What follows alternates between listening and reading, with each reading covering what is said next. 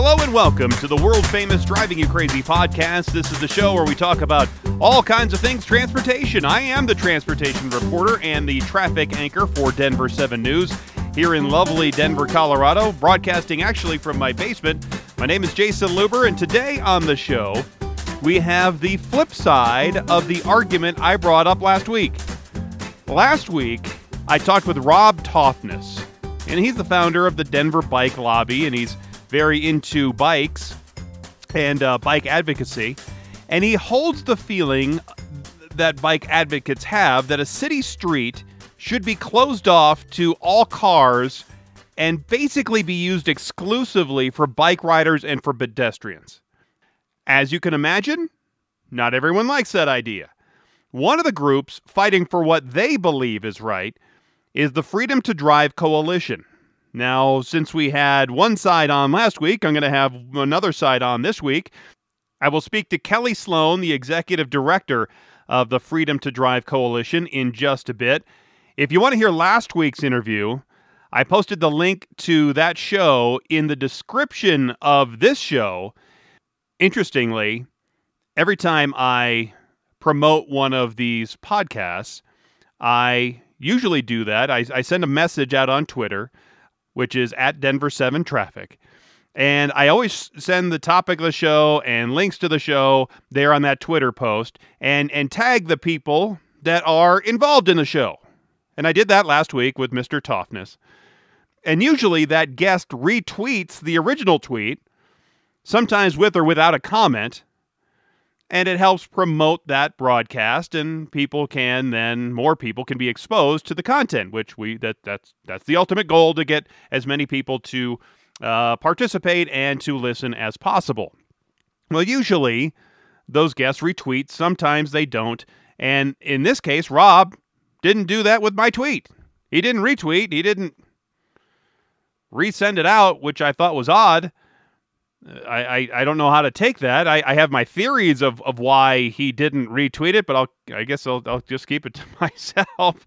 But I, I did think it was interesting that he uh, didn't deem that it was retweet worthy.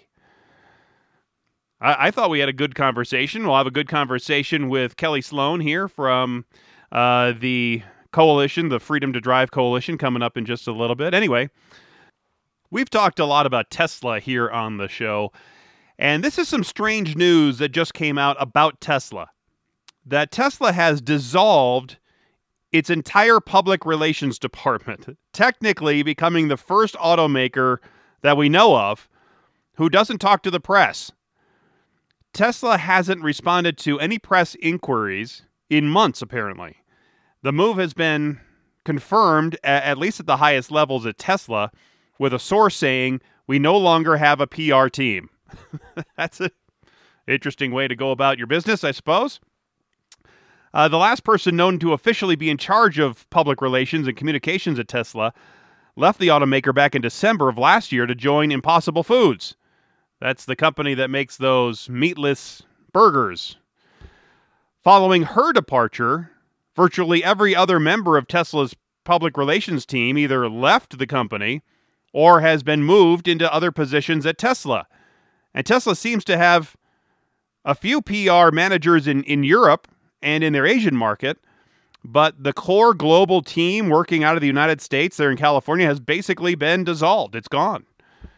In the past, CEO Elon Musk has had some harsh comments for the press, which he believes treats Tesla unfairly. So it makes sense that if Elon thinks reporters are not being fair, then why would he have a public relations department to have relations with the press that he doesn't think is fair to Tesla? Because Tesla receives almost more press than about any other automaker, and reporters who work with them regularly said their PR team always seemed understaffed. And Tesla, apparently, right now, is leaving all press inquiries unanswered and doesn't seem to comment on any story. it seems that the only official response that the press can get from the company is from Elon directly, and usually that comes from his Twitter account, from his tweets. But hey, look where Tesla stock is right now. It, maybe, maybe compared to all the other automakers, especially, I, I, guess they're still doing something right. I guess maybe Elon wants to uh, take full control over any of the uh, PR that's coming out of out of his company. So, well, I received this letter to the Driving You Crazy uh, podcast inbox. If you have a question, you could always send them to the Driving You Crazy podcast uh, at gmail.com. I don't, don't put the, but just put Driving You Crazy podcast at gmail.com and it will get to us. Or you could always call the phone number at 303 832 0217. It's Bob from Aurora, Colorado, who writes What's driving you crazy? Jason, please settle a bet. Let's say a traffic light is malfunctioning and giving blinking yellow for the north south traffic and blinking red to the east west traffic. In this case, what is the traffic in each direction supposed to do? All right, it's very simple to answer. In a situation where the lights are flashing that way, the drivers with the yellow flashing lights, they should slow down and then proceed with caution. They have the right of way. The drivers facing the red flashing lights need to treat it as a stop sign, come to a complete and full stop, and then proceed through the intersection when able with caution since the traffic, the cross traffic that has the yellow flashing lights, they don't have to stop. While it might seem courteous to stop and let the cross traffic out if you see the yellow flashing lights, it actually creates a nuisance and a safety hazard for the people behind you, and they might be treating it right, and you might not be treating it right. And so, don't stop if you see the yellow flashing. Keep going. Just slow down and be cautious. So, in your scenario, the north southbound bound traffic has the right of way and doesn't need to stop. Those drivers should slow down, continue through the intersection, but they should be especially aware of the drivers going east west who aren't familiar with what to do or have pulled out thinking it's their turn because the lights are flashing red. And they might not be able to see what the other lights are doing. They might think that all four ways are actually flashing red and thinking that the cross traffic should be stopping for them too. Those drivers going east or west, seeing the red flashing lights, they, they should come to that complete stop and then yield to the north southbound traffic until there's a break when they can cross or they can turn. I, I, ho- would hope that whenever this happens, law enforcement in the area would be notified to help with traffic control, and then they can notify the proper agency to fix the traffic lights because your scenario can be especially dangerous on roads with two or three lanes for somebody to try to get across. Now, if this settles the bet there, Bob, uh, all, all, I ask is, and, and if you win, all I ask is for uh, for a measly fifteen percent. So there you go. Last time on the show, I had a lengthy conversation with Rob Toftness, and Rob is the founder of the Denver Bike Lobby and advocate for fewer cars, not only on downtown streets but really all streets. We covered a lot of issues, but really centered on the desire of not only Denver, but really the, desi- the desire by other leaders in most metro cities to make driving so difficult and inconvenient that people will ultimately stop driving and take transit or walk or bike if they're able to. Rob and others on his side hope that reality comes to fruition.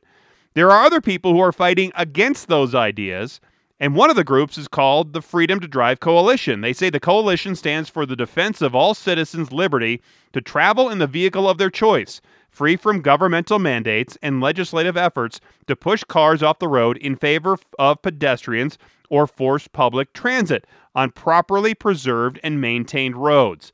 Joining me now is the executive director of the Freedom to Drive Coalition, Kelly Sloan. Kelly is a columnist for Colorado Politics as well as for the Washington Examiner. Kelly is also a public affairs and political communications consultant and owner of Sloan and Associates Public Affairs. Kelly, welcome to the world famous Driving You Crazy podcast. Thanks for having me. Appreciate it. So, Kelly, before we get into the meat of these issues, let's find out a little bit more about Kelly. What made you decide to write for Colorado Politics, the Washington Examiner? What made you decide to become a uh, executive director of the Freedom to Drive Coalition? Well, they pay me, so there's that. but, uh, no, um, I mean, I've always been a writer. Uh, you know, my first uh, my first political job actually was uh, a volunteer job. I'm from Canada. I was born in Calgary, uh, Calgary, Alberta. and my first political job was on a, a, campaign for a member of parliament that was running up there, and uh, very quickly, I was you know just a I was in high school, I was just a volunteer, but they quickly realized I could write, which apparently is an unusual talent these days, and uh, so I, I, became kind of assistant communications director for them.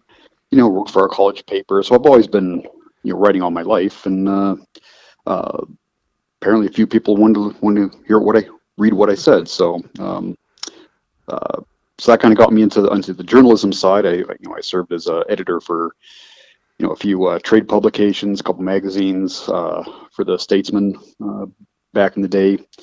Uh, did some reporting for the Business Times, and then just kind of morphed from there into uh, more the public affairs realm and the opinion opinion writing. So here I am.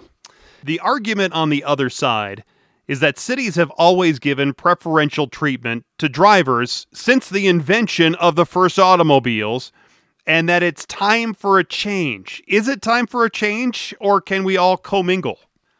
We can commingle, but it's you know it's not time to radically change how we envision transportation simply because the reality is not there. You mentioned uh, you know you mentioned reality in, in your introduction. Uh, you know the problem with with a lot of these uh, initiatives you know these anti anti car uh, efforts that you see at uh, with local and state governments is they're anathema to reality. The reality is the fact is that most people get around, especially in a place like Denver, uh, by car. You know we're we're a very spread out city. We're not a you know very tight uh, dense city like Chicago or New York where public transportation has you know a, a larger role. You know it's easier to get around Manhattan on public transportation than it is to, you know, get from uh, Highlands Ranch or Aurora to downtown. Uh, so the fact is, you know, most people do get around by vehicle. Most people in America like the freedom of having a car, like having the freedom of you leaving when you need to leave, getting to where you need to, where you need to go in, in the most direct route.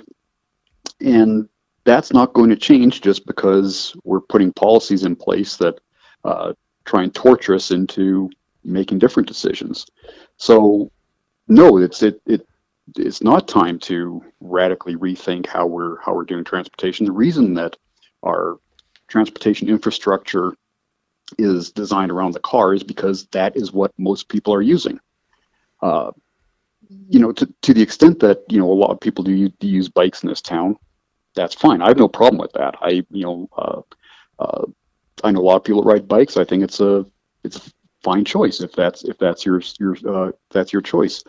But for people living in the suburbs that are trying to commute downtown whenever downtown reopens again, or just trying to go shopping on the weekends, or trying to go out to the to the mountains for the weekend, uh, that's not an option for everybody. It's not an option for most people. So we believe that you know trans- transportation infrastructure and trans- transportation spending needs to be directed to where it's going to be most good and where it's going to help the most people, and that is with roads, bridges, and uh, vehicle transportation.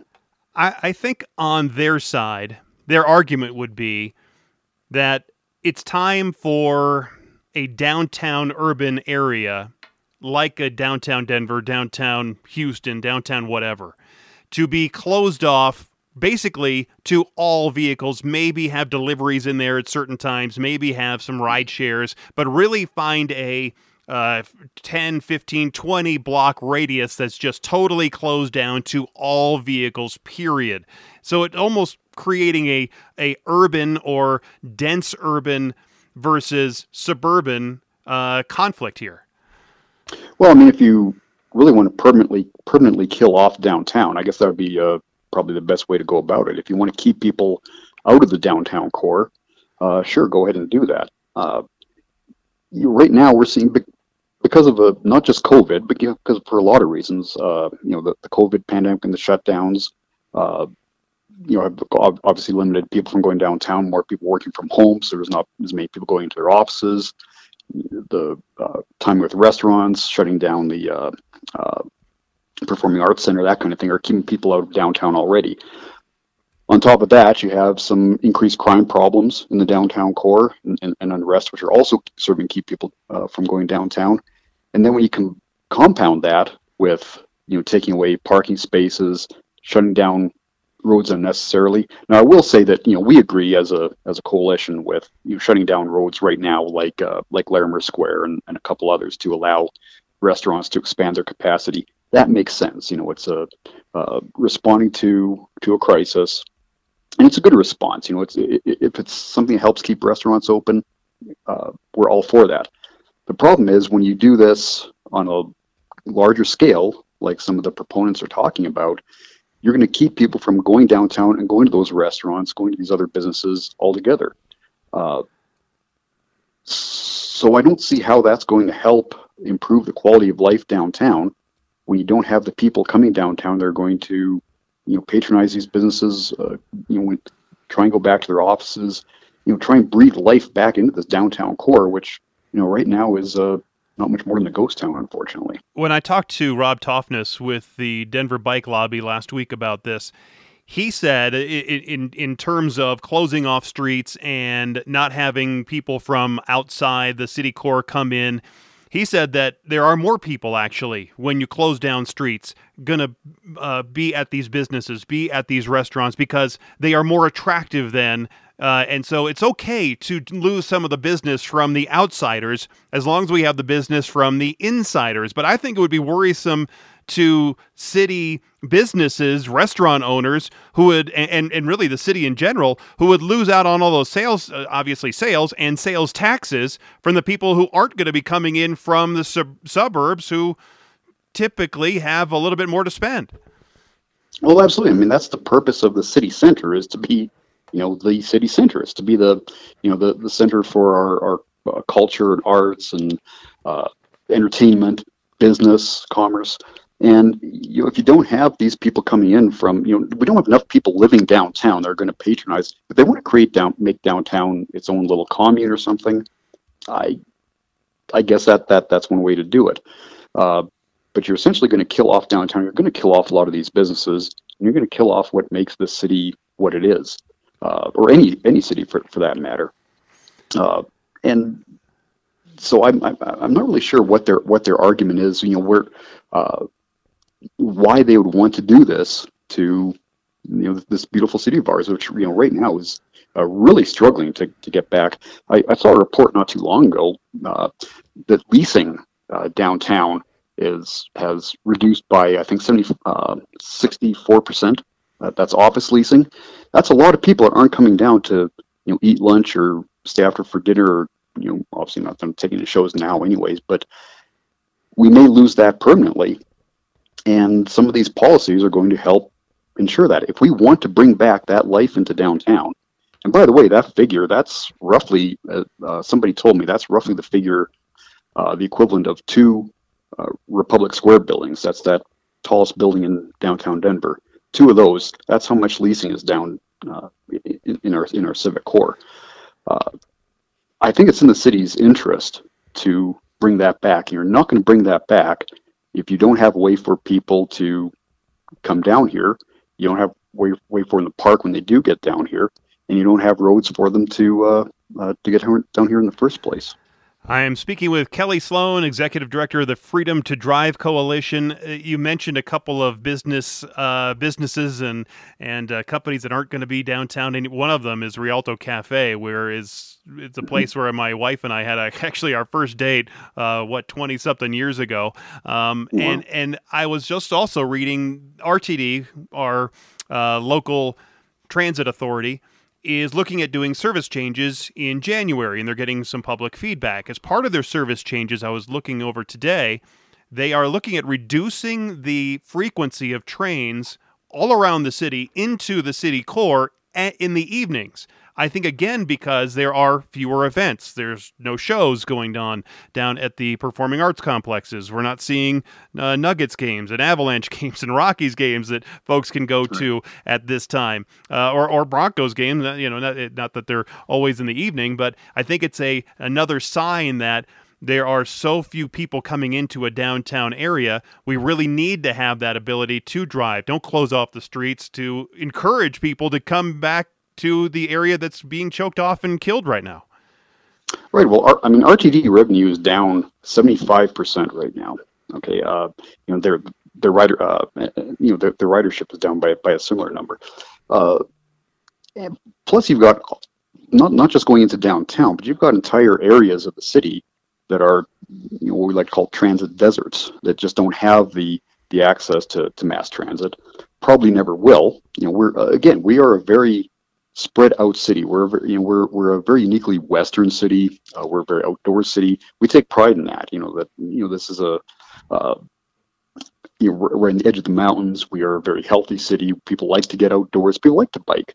Uh, but part of that means that we're not a really dense, you know, we're not Singapore or Hong Kong or New York or you know a city like that where uh, mass transit really makes sense. It makes sense along a couple arteries, but we just have entire areas of the city that aren't serviced by uh, by RTD to any uh, significant uh, effect. And what are those people supposed to do when they do need to get downtown or they need to get to another part of the city? For, you know, they get uh, you know for commerce or for a job or you know take their kids to school or whatever whatever it may be they need their vehicles and you know it, it, we see a lot of these policies that are going beyond downtown as well i mean ultimately you know eventually the goal is they want to get rid of the internal combustion engine car. You know they think it's a, a detriment to the planet it's uh, uh, i guess regressive whatever whatever their argument is. But they haven't come up with a viable alternative. You know there's a lot of people out there that can't bike. You know if you have a if you're older, not, not in great shape, uh, you know, you can't bike, you know, 5, 10, 15, 20 miles one way every day to get to where you're going. If you have, you know, three or four kids in tow, you're trying to get to school or to soccer practice or wherever, you're not going to put them on the back of a bike or wagon or whatever it is they, uh, you know, they, they think the alternative is.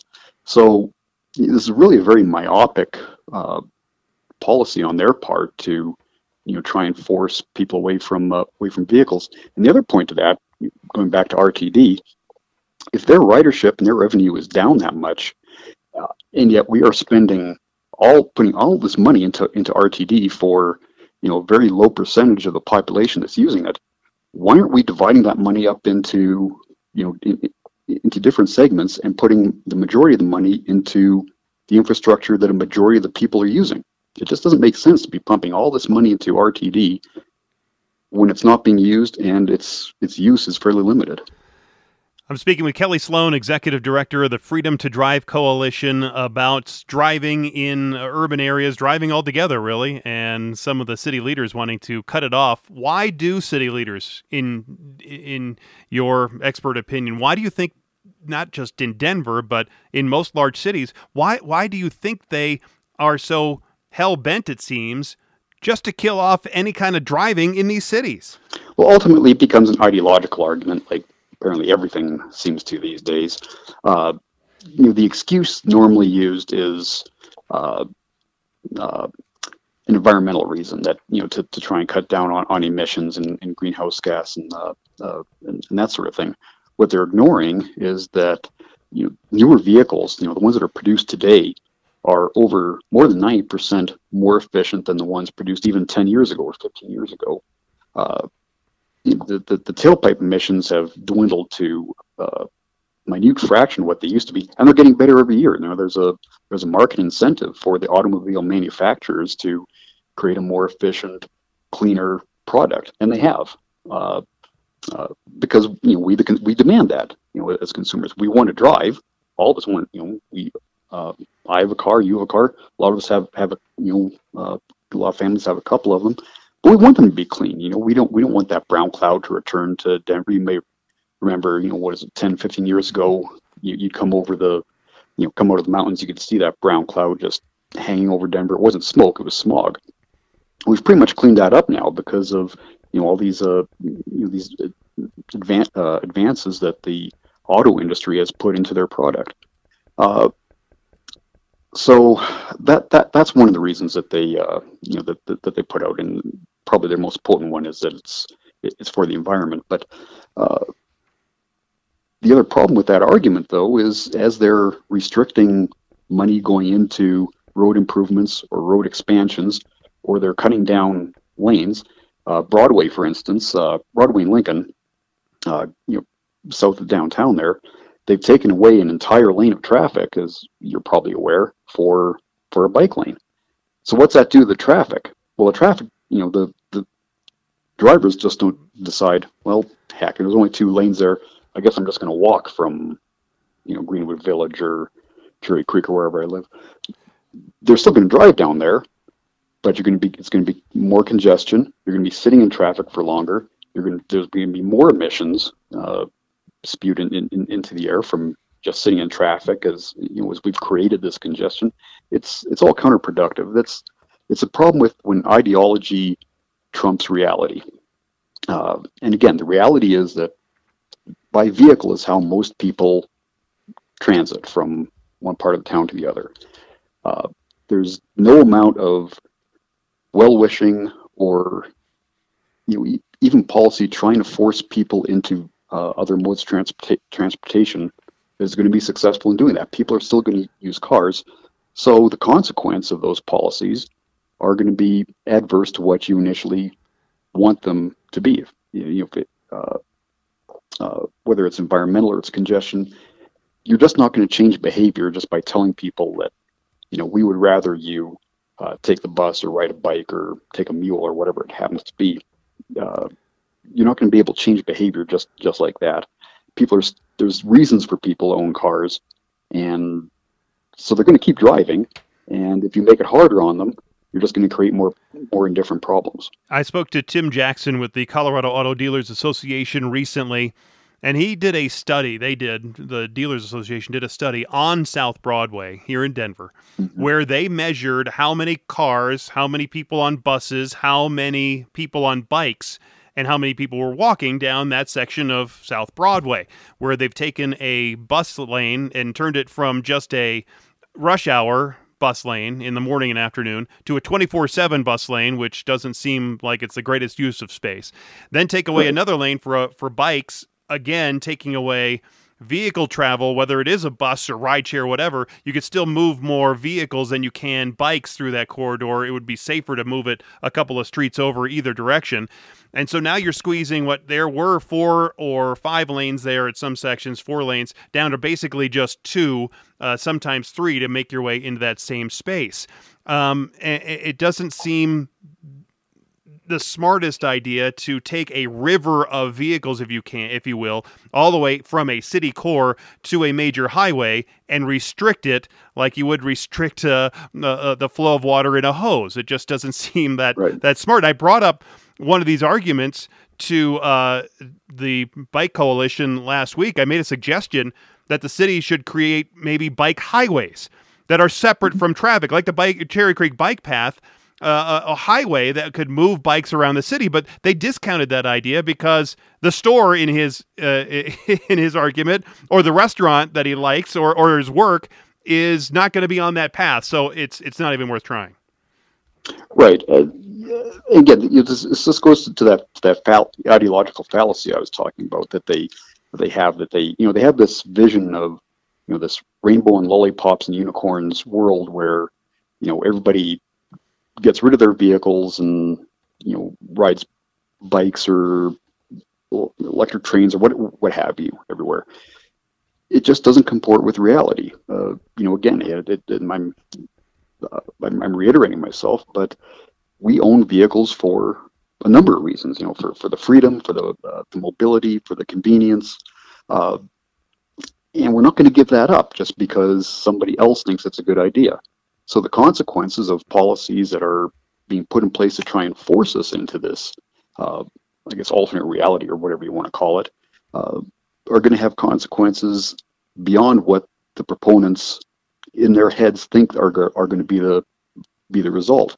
Uh, and you see, you know, you see it on on South Broadway and Lincoln. You see, you see it downtown, not so much right now because nobody coming downtown for other reasons. Uh, but you know, 15th, uh, 15th Street and 17th Street, they took away uh, a lane and a turn lane for, uh, for, for bikes only. They took away one for buses. And you know, pre-COVID, uh, you saw all kinds of uh, snags. You know, as you well know, doing you know doing what you do, especially on, on those two roads, you're not you're, you're creating bigger and more problems because they're not addressing reality. They're they're trying. They're just appealing to this ideological fetish that uh, the car is bad and that this is a better way to better way to do it. It's kind of like you know if if I if I believe that you know people would be much better off listening to Beethoven than Taylor Swift. So you know I, I make it law that uh, you know the, the Mile High Stadium can you know can only play you know uh, you know chamber orchestra concerts and you know Taylor Swift is going to be confined to you know little bars. People are not going to stop going to trying to go to Taylor Swift concerts. And it's not a perfect analogy, but that's that's the kind of the mindset that they have that you know just because they think this is better for people and they're going to try and put this policy in effect. Uh, that doesn't mean you know people are not going to abide by it just out of you know because the the state or the city says they says they need to. And, they, and and Taylor Swift would cause quite the traffic jam and pedestrian jam if she was in playing just in these smaller little venues. I'm exactly. I'm speaking with Kelly Sloan, the executive director of the Freedom to Drive Coalition. You can also read his stuff in Colorado Politics and the Washington Examiner. One of the major themes I heard last time in my interview with uh, Rob Toftness was that no one needs to drive a large truck. He he kept reiterating F one fifty on downtown streets. It's as if big trucks or any trucks at all are evil. Um, and he, he, he just relented on that. It doesn't matter if it, if you're really driving. I I, te- I drive a little Chevy Volt mainly because of the economics of it, because it doesn't take much maintenance, uh, not much gas, and actually it's a it's a great little car. Um, sure. It, but it, his his mindset was always on these F one fifties, and nobody needs to drive them ever, especially in a downtown road that and and that and that these trucks are just mowing down bike riders and pedestrians left and right without uh, concern for any anybody's well-being. It, it, it, and I was asking him about: is it really the vehicle size? Is it the type of vehicle? Is it is it just people driving vehicles altogether? Um, I, I, I really think it's more about people being distracted um, in their vehicle. Does not necessarily the size. When people get hurt from somebody getting hit either on a bike or, or as a pedestrian. Right. Well, and you know, uh, some some of the onus has to be on the bicycle rider too to be paying attention when they're blowing through intersections and uh, uh, you know and, and, and you know and not paying attention. Now, nobody wants to see any more bicyclists get hurt or killed, uh, least of all us. Uh, uh, but you know, to, to say that nobody needs an F one fifty uh, how is that his decision? I mean, how, how, does he know what somebody needs to have and what they don't? You know, how, how does he know what their business is? You know, how does he know what they do on the weekend if they're, uh, you know, if they own an acreage or or a farm, they need to haul a horse trailer, or they have a a, uh, some, a small business uh, where they need to haul a trailer or haul something. Then keep it out of uh, my city, is what he would say. But then what's you know, what what's his call? What how does he know why you're in the city? You know, yeah. perhaps you bank there. Perhaps you want to take your family out to, to dinner one night. I mean, there's a certain arrogance to to this argument that, uh, that that these people know better. That you know they're they're more virtuous. They're they're far better people than than the rest of us are because you know they they ride a bike uh, or you know or, or, or they, they make a different decision. What they're really trying to do is just take the decision away from you as to what type of vehicle you drive and where you drive it. They think they know better than you do of how to run your life, how to run your business, how to take care of your family, what you do on the weekends, where you do it. Uh, you know, th- there's a certain arrogance there that I, I think uh, is unappealing to any American, whether you're uh, left, right, center, Republican, Democrat. This is not a partisan issue. This is simply uh, a reality issue that you know there are there are reasons that people own larger vehicles uh, and SUVs, uh, and look, maybe maybe there is no maybe there is no reason, but it's not his place to tell you or I or anybody out there uh, what type of vehicle they should be driving. I don't pass judgment. You, know, look, if anybody wants to ride a ride their bike to work from Highlands Ranch, more power to them. I I you know, people want to own electric vehicles. I think that's great. We, as an association, disagree with mandates on the industry that they have to uh, sell, you know, keep uh, try and sell a certain percentage of them. You know, I think the market should determine that. If the market determines that, uh, you know, people want electric vehicles, then electric vehicles will be bought. We're perfectly fine with that. if the market determines that people don't want to end up not wanting to drive and want to bike 20 miles a day one way, fine, let the market do that. But don't use the gov- use the force of government to you know, try and pass along your version of virtue or your ethics to everybody else. I think arrogance was a good word because I, I did feel that in my interview last time. If people want to go back and listen to that from uh, last week, one of the other arguments that they brought up in my interview was that streets are public. And when cities allow residents to park their car in front of their house, that's a form of subsidized parking because they would rather see that space used as a bike lane on all streets and have nobody park on any street and have them open for walking or biking really only and not really having anybody drive anywhere that they should either and, and that people if they do park in front of their house on those public streets that they should either pay for that use or better yet, just never be allowed to park on any public street ever because it's not for the common good.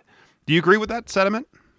No, I think it's an interesting uh, argument considering that most of the uh, uh, transportation dollars come from gasoline tax, which bicyclists aren't paying, uh, uh, and and uh, registration fees, which bicyclists bicyclists aren't paying. If they want to make that argument, then you know, perhaps they, they should be advocating for bicyclists paying for their bike lanes. Uh, Maybe we can have a high occupancy bike lane and have it call it a hub. exactly.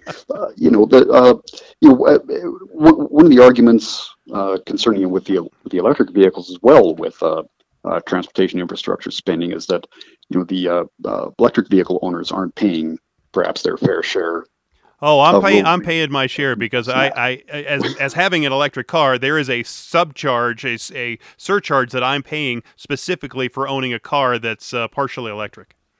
Right, uh, but the the argument goes that because you know gasoline taxes, which are a diminishing resource, since you know as vehicles are becoming more efficient, more electric vehicles are on the road, that that that source of revenue is not meeting the uh, uh, the transportation requirements that it should, but there's there's still you know gasoline users are still paying for it.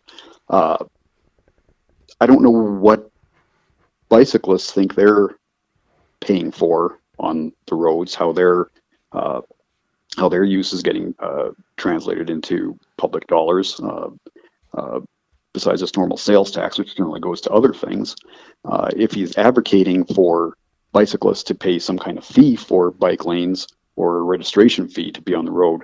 Uh, I think that's something we could talk about, and that might give his argument a little bit more merit. No, I think they uh, want reparations from car owners and vehicle owners to go and to keep maintaining their the roads that they want to use for just bikes and pedestrians. Well, and then to complain that uh, parking spots are subsidized when you know they're using these uh, bike lanes for free, taking away from the vehicles that are paying for it. Uh, again, I think that that's that's more than a little uh, uh, disingenuous on his part.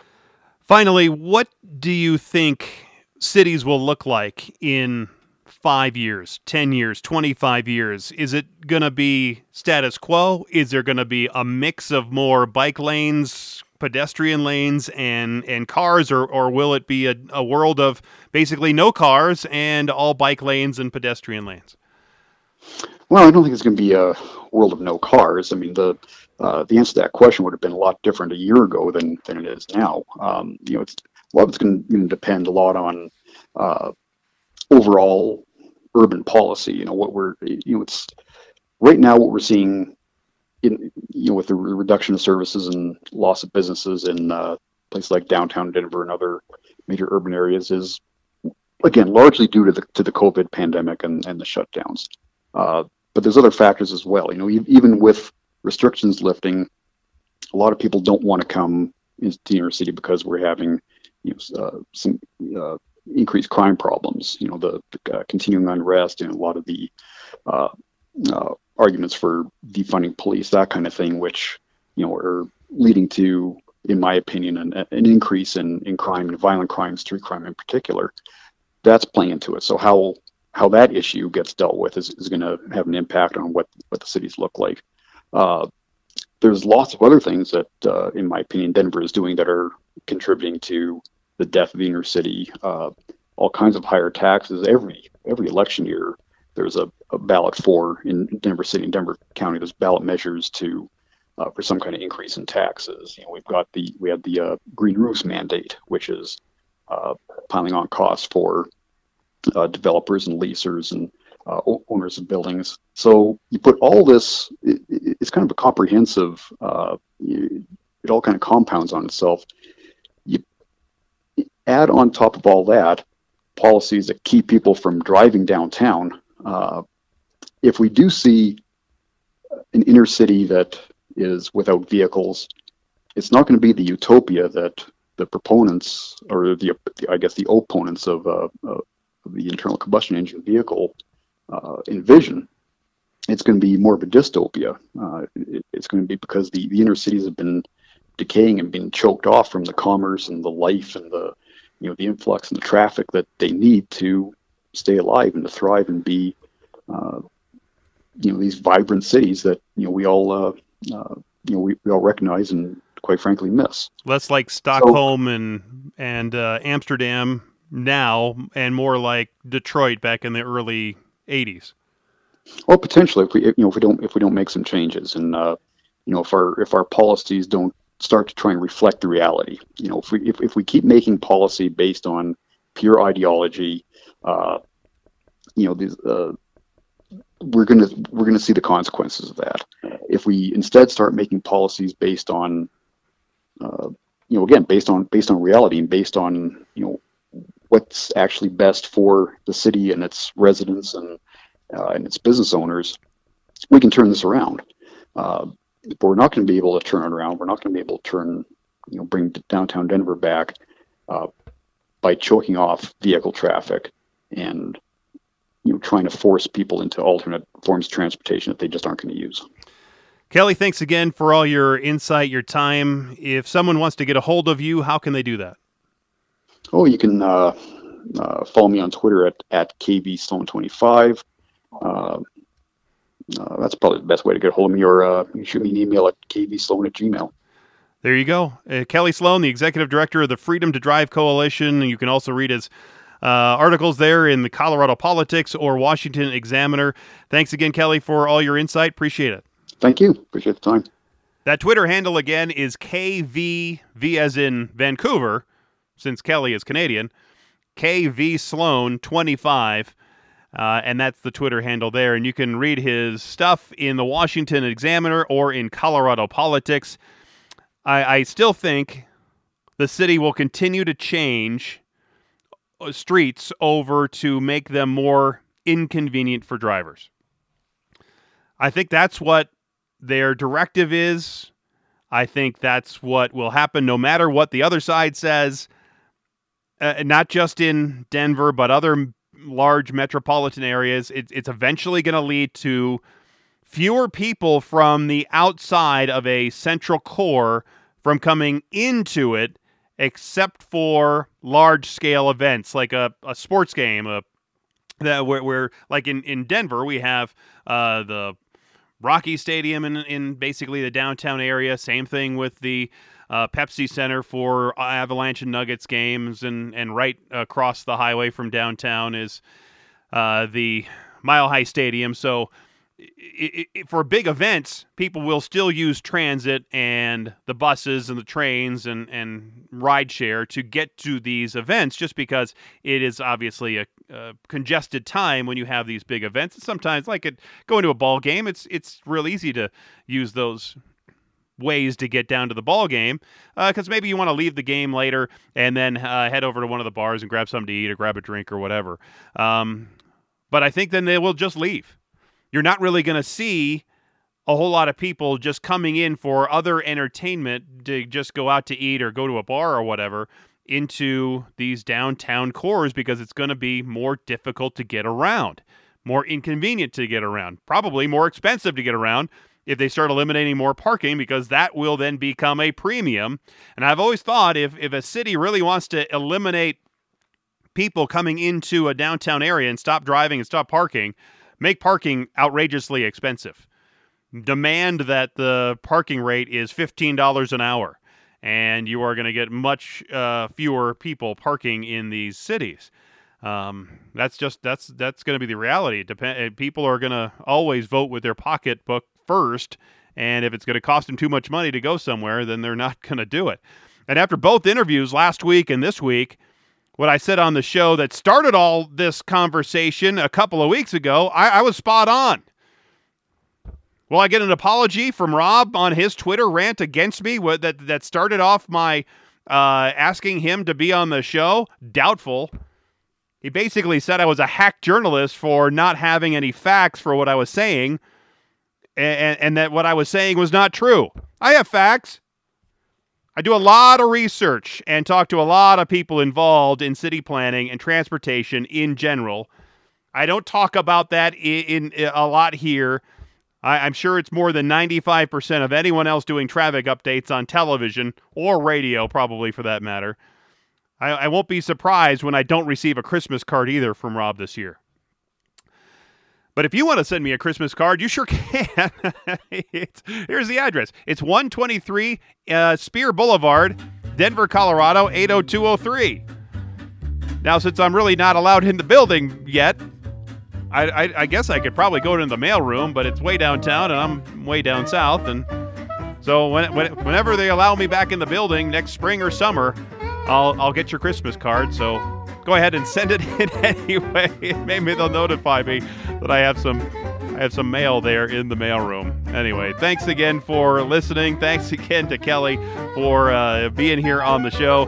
And until next time, I'm Jason Liber, the traffic guy. Be safe and as always, happy motoring.